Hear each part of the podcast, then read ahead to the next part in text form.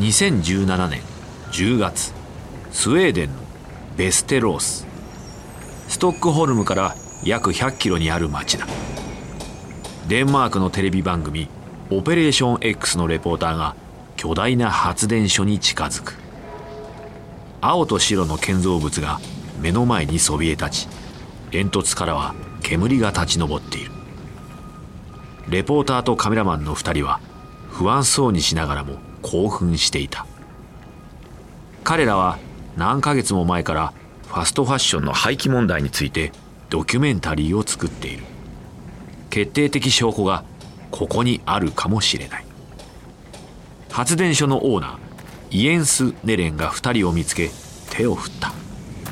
レポーターは足を速めて手を振り返す。取材を了解していただいてありがとうございます。構わんよ。どういう話かな？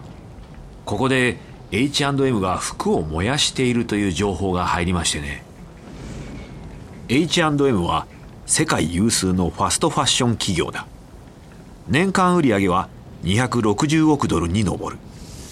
世界中に5000近い店舗を持つファストファッション業界の巨人。ネレンはこの質問を大して重要だと考えなかった。とにかく仕事に戻りたかった。その通りだよ。レポーターは驚いた。この情報が本当だとするとファッションの世界で今や大流行中のフレーズサステナブル。すなわち環境への配慮に大きなダメージを与えることになる。しかし彼にはこのドキュメンタリーが与える衝撃をよく考える時間がなかった。ネレンが口を閉ざす前に次の質問をしなければ。これまでどれだけの服が燃やされたんでしょうか？今年かい15トンぐらいじゃないかな。うちは助かってるよ。数年で石油を燃やせなくなるからね。代わりに服を燃やしてるってわけだ。燃やされた服は不良品なんですか？H&M はそう言ってるけどね。ここへ送ってくるのは素材に問題があったり化学物質が入りすぎてる製品だってテストをしてみたがそんなことはなかった。そんなことなかったってどういう意味ですか？何の問題もない製品を燃やしたってことですか？ネレンはしばらく考えていたがそういうことだよ。いつからそうしてるんです？2013年からだ。レポーターは目の前がクラクラした。キャリアが変わるほどの大スクープをものにしたのだ。しかもこれはトップ企業をその座から引きずり下ろすかもしれない。公表の許可も取っている。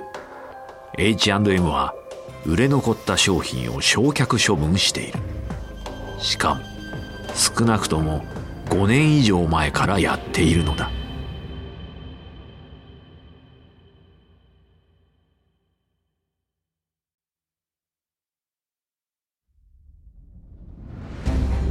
原作ワンダリー。制作日本放送がお届けするビジネスウォーズ。案内役は私春風亭一之輔です。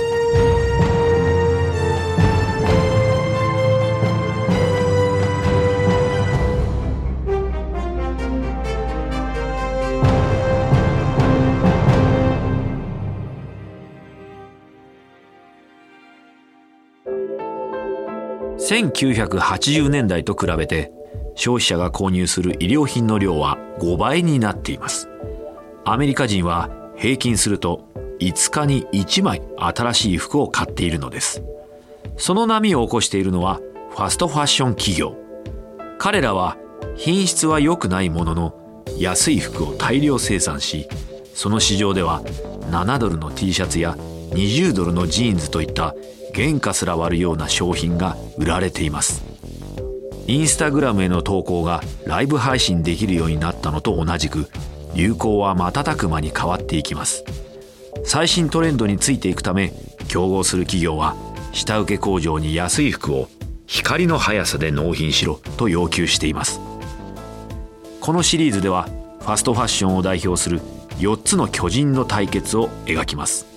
ザラ H&M トップショップそしてフォーエバー21世界市場は今や年間300億ドル以上の成長が見込まれています。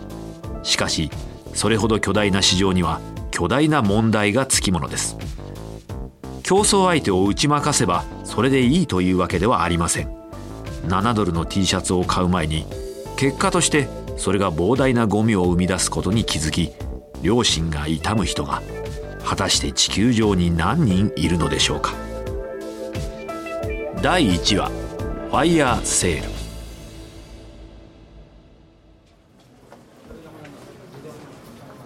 1987年ロンドン。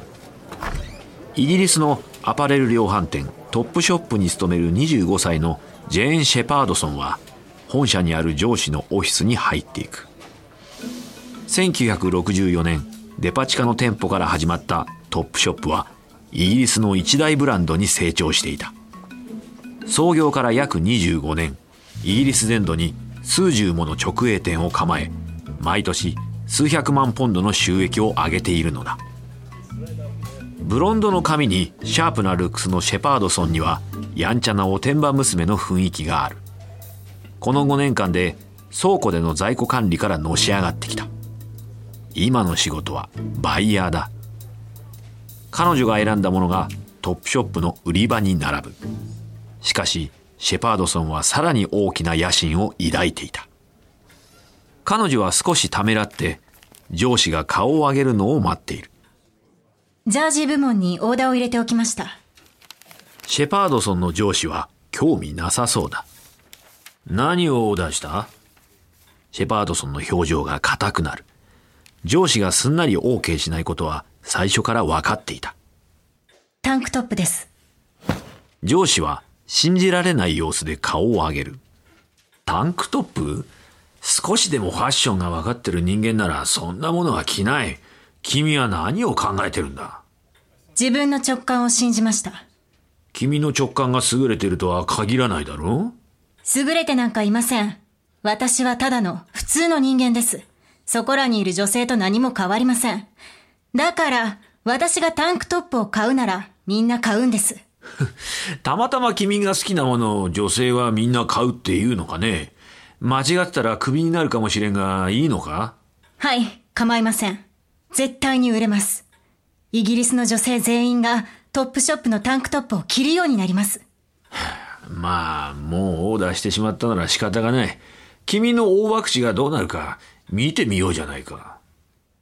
シェパードソンはそっけなくうなずいて出ていく。あとは待つしかない。彼女の直感は正しいと証明された。一週間で実に50万着ものタンクトップが売れたのだ。ティーンエイジャーだった彼女がヨークシャーの自宅で自分の服を作り始めて以来、シェパードソンはこんな大ブレイクが来ることを夢見ていた。そしてトップショップでの地位も上がっていき2年後にはシェパードソンはバイヤーのトップに昇進していた。ついにどの服をどれだけ買い付けるか全て判断できるようになったのだ。しかしファッション業界は大きく変化していてバイヤーはますます適切な判断を求められていた。イギリスのマタランやニュールックアメリカのオールドネイビーのような値段の安い新興アパレルとの競争で元からあるブランドは値段を下げざるを得なくなっている。でないと業界で生き残れないのだ。トップショップは値段はそれほど安くないが若いデザイナーによる流行に乗ったデザインで知られていた。1994年には重要なマイルストーンにも到達した。新しいフラッグシップストアだ。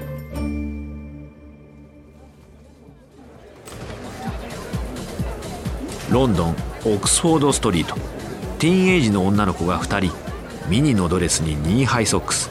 そして厚底シューズを履いてトップショップの新店舗へ入っていく。3階建てで8400平米の広さがあるこの店はその大きさからビッグトップショップとして知られるようになる。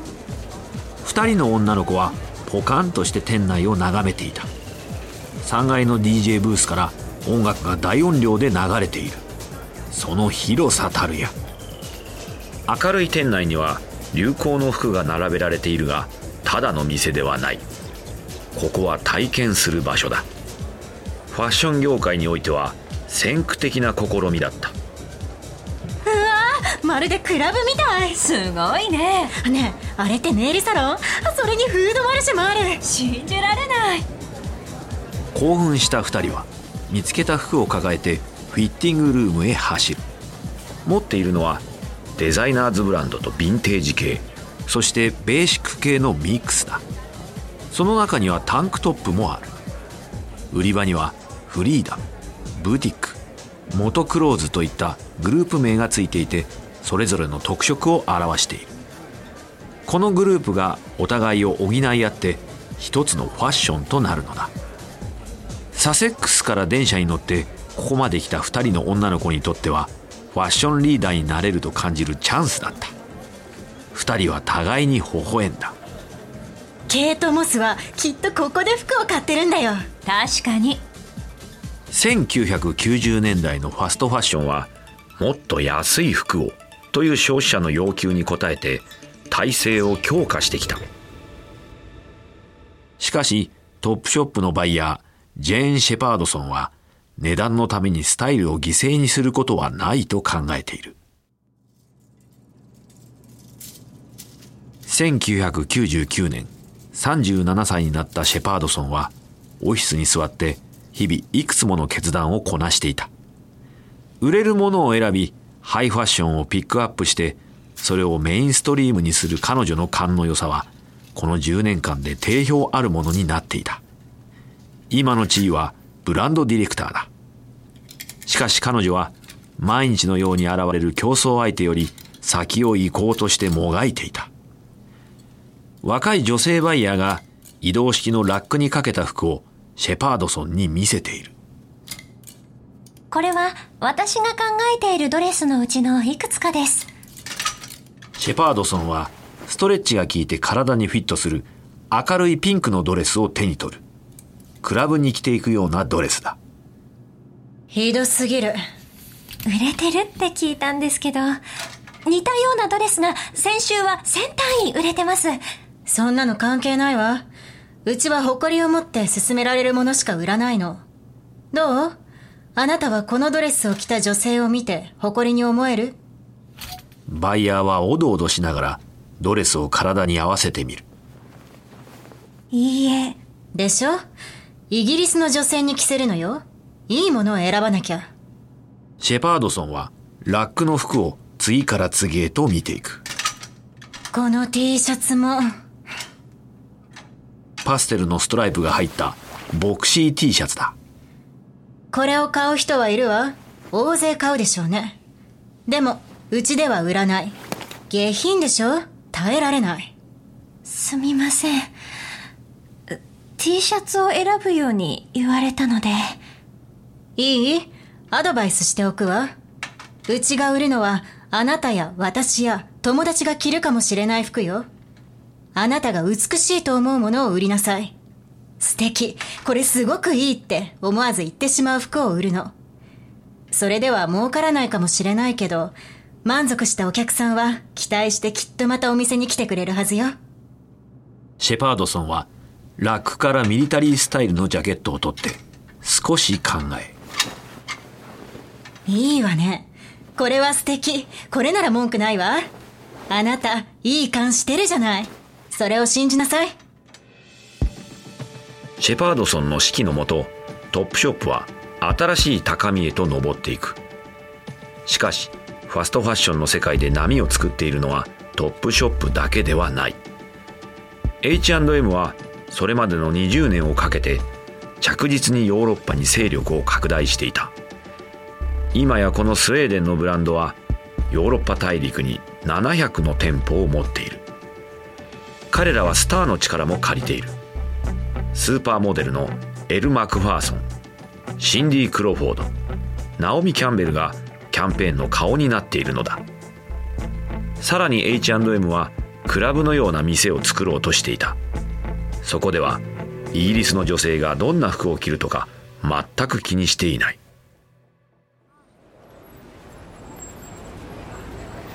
2000年3月31日マンハッタンの5番街。ベルベットのロープで行く手を遮られた人々が待っている。彼女たちは期待を込めて3階建て3300平米の H&M の新店舗を見つめていた。このブランドは安くてファッショナブルだという噂を聞いてきたのだ。さらに直前のキャンペーンには女優のクロエ・セビニーが起用されている。それにつられた若者たちがそこら中から集まっていた。ついにドアが開きお客がなだれ込んで商品棚に突進する。2人の若い女性は即座に商品をつかみ始めた。これいい。このタンクトップ気に入った。彼女は虎柄のタンクトップを手に取る。値段はたったの17ドル。いつもなら1着しか買えないけどこの値段なら今日はもっと買えちゃう。10枚はいける。2人はさらに商品をつかむ。チェック柄のスカート。キャメルカラーのレザーコート。ウエストに紐のついたパンツ。高級ブランドのレプリカとカジュアルなストリートブランドのミックスだ。パッと見ほとんどの商品は上品でハイソなアッパーウエストサイドでもフィットするだろう。ブランドさえ気にしなければということだが。先ほどの女性の一人がディスプレイを指さす。ねえねえあのペイズリーのスカートが欲しい。マネキンが着てるやつ。ちょうど私のサイズよ。うわ試着室の列がもうすごいことになってる。困った2人は店内の通路で試着を始めた。ジャケットなら姿見で確認できる。ニューヨーカーは決して並んだりはしない。それが9ドルのタンクトップならなおさらだ。H&M の重役たちはそう忠告されていた。しかし店のドアが開いて13分で2000人のお客が店内に入り山のように服を抱えて出てきた。競合他社は恐怖を感じた。デイビッド・ラーナリミテッド・エクスプレスブルーミング・デールズでさえ H&M の安すぎる価格に注目した。ショッピングモールは今でもアメリカの格安商品の聖地だ。そこに出店されたら大変なことになる。対抗策としてブルーミングデールズはファッション性と低価格を訴求する新しいキャンペーンを始めた。これまで価格を重要視していた高級デパートとは思えない大きな方向転換だった。そしてもちろん H&M はモールに進出する。ニューヨークの北にあるパリセードセンターとニュージャージー州のガーデンステートプラザを手始めに全米100店舗をオープンする計画だ。2002年ロンドンにあるトップショップの本部。ブランドディレクタージェーン・シェパードソンのオフィス。シェパードソンが電話を切る。彼女は今聞いたばかりのニュースにショックを受けていた。イギリスのビジネスマンフィリップ・グリーンがトップショップの親会社アルカディアグループを13億ドルで買収したというのだ。彼女は同僚に振り返った。フィリップ・グリーンなんて信じられない。まあそれだけのキャッシュを持ってるからね。この前もキプロスで50歳の誕生パーティーを開いたそうだけど700万ポンドかけたらしいよ。そこで誰が歌ったと思う？ロッド・スチュワートじゃなかったっけ？当たり。あとトム・ジョーンズもだよフィリップ・グリーンの評判って最低よ。バイヤーに怒鳴り散らしたり、窓の外に放り出すって脅したんだって。それに、見たことある？ファッションセンスのかけらもない男よ。もうどうしようもないよ。上司になっちゃったんだから。オーナーが変わり、ジェーン・シェパードソンの輝かしい時代に陰りが訪れることになる。彼女とグリーンは目を合わせようともしない。二人の違いをどうにかしなければ彼女が築いた帝国は危険な状態に陥ってしまう。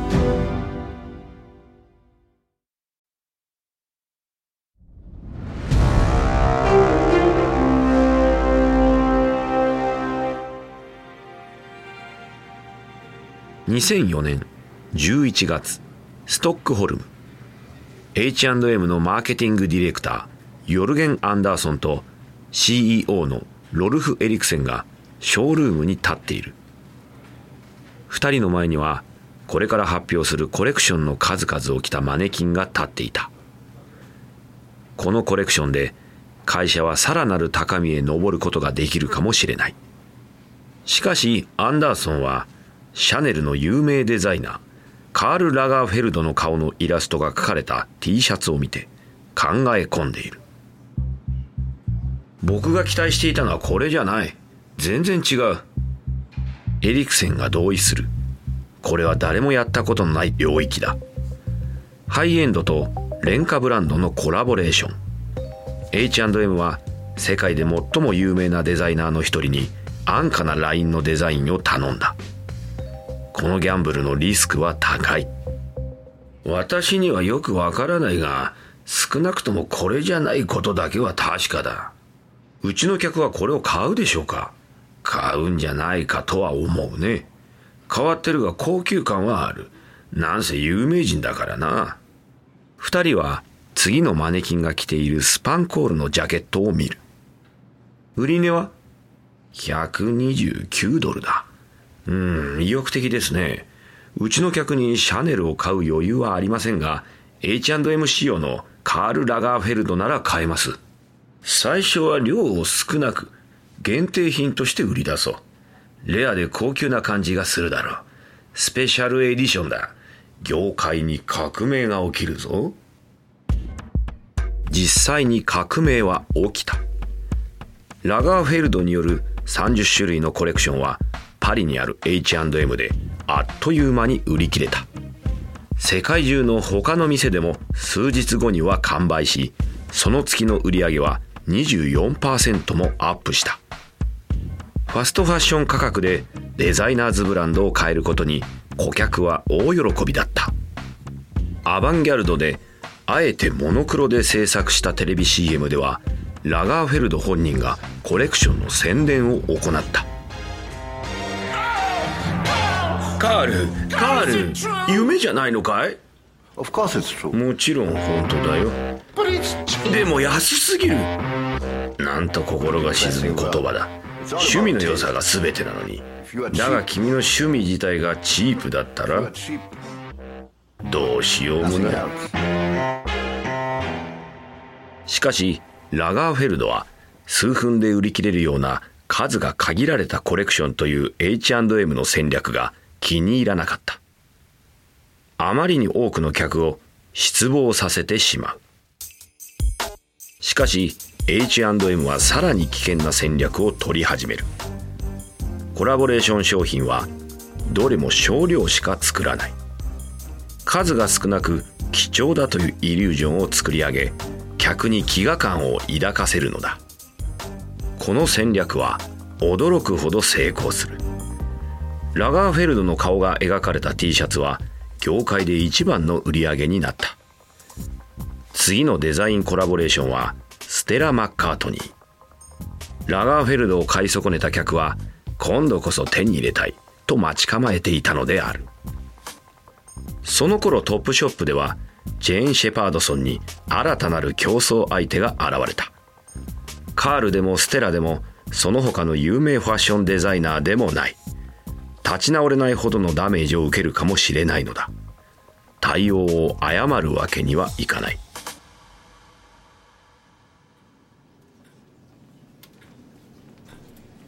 2004年シェパードソンはフィリップ・グリーンのオフィスに座っていたグレーヘアの厳格そうな男グリーンはシンプルでパッとしないスーツを着ていて世界有数のファッションブランドのオーナーとはとても思えないシェパードソンは身を乗り出し、業績についての最新情報を熱心に説明し始めた。世の中は変わっています。インターネットのせいです。以前なら普通の人はランウェイでどんなファッションが紹介されているか知るすべがありませんでした。でも今はボタンをクリックすれば誰でも見ることができます。どこを探せばいいか知っているだけでいいんです。グリーンは眉をしかめる。彼は業界についての理論なんか興味がない。収支を知りたいだけなのだ。それが売り上げとどんな関係がある？素早く動かないといけないということです。今よりもっと早く。ランウェイのトレンドを商品にするのに6ヶ月かかっています。そんなに時間をかけている間に商品はもう古くなってしまうんです。じゃあ、どうしろと言うんだ？うまくいけば、ランウェイのレプリカを8週間でお店に出せます。ふん、面白いアイデアだ。うまくいくとは思えんがね。もちろん問題はあります。彼女は一旦口をつぐみ、慎重に言葉を選んでいる。グリーンとの関係は難しい。戦略的にならなければいけない。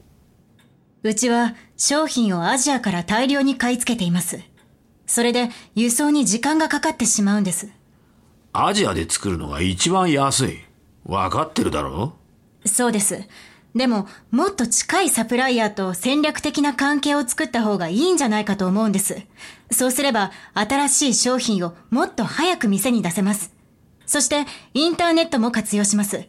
H&M はオンライン店を拡大していますし、それが未来だと私は信じています。ダメだダメだ。店を中心にすることが大切なんだ。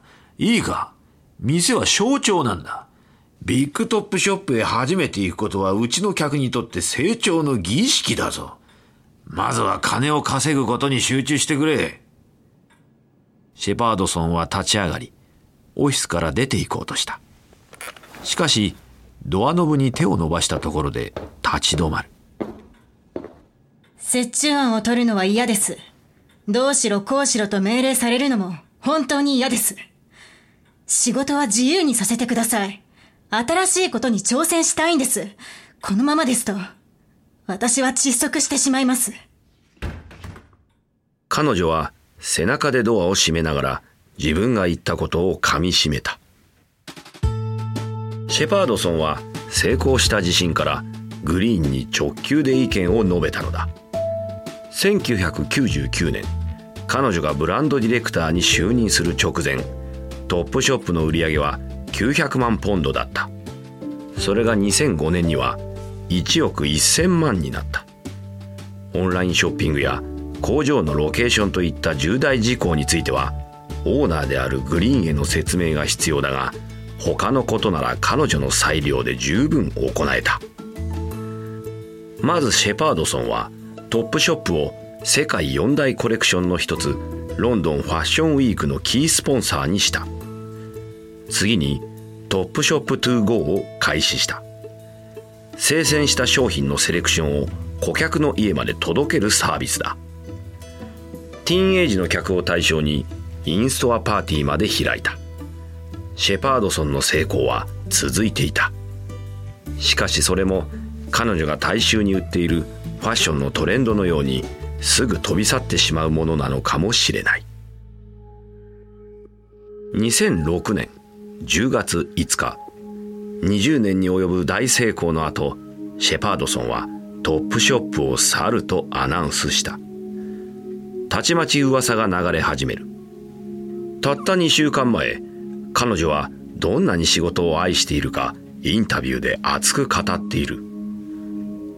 業界の事情通は深読みしシェパードソンとグリーンとの関係悪化が退任の理由だと推測した。最近トップショップがスーパーモデルケイト・モスとのコラボを発表したことが最後の一戦だったと考える向きもある。ケイト・モスはグリーンの個人的な友人だ。彼はシェパードソンの意見を聞こうともしなかったという。トップショップはそれらの噂を否定しメディアにはただ変化の時だからと説明している。次を考えているシェパードソンに対してトップショップは彼女抜きで歩まなければならなくなった。業界のイノベーションによってトレンドをランウェイからショッピングモールに運ぶスピードは加速している。トップショップもそれについていかなければならない。そうでなければ取り残されてしまう。次のエピソードではトップショップの創立時を見てみましょう。そして商売のやり方を熟知しているスペインの会社ザラ。アメリカからは新たなる挑戦者フォーエバー21が登場します。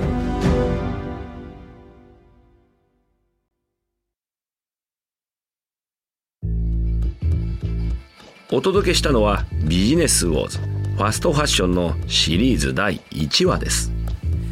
ビジネスウォーズのこのエピソードお楽しみいただけたでしょうか？ストーリー中のお聞きいただいた会話について私たちには当時の正確な会話を知ることはできませんができる限りのリサーチに基づいて構成されています。この一連のビジネスウォーズのオリジナル版ではデビッド・ブラウンがホストを務めましたがこの日本語版の案内役は私春風亭一之輔でお送りしました。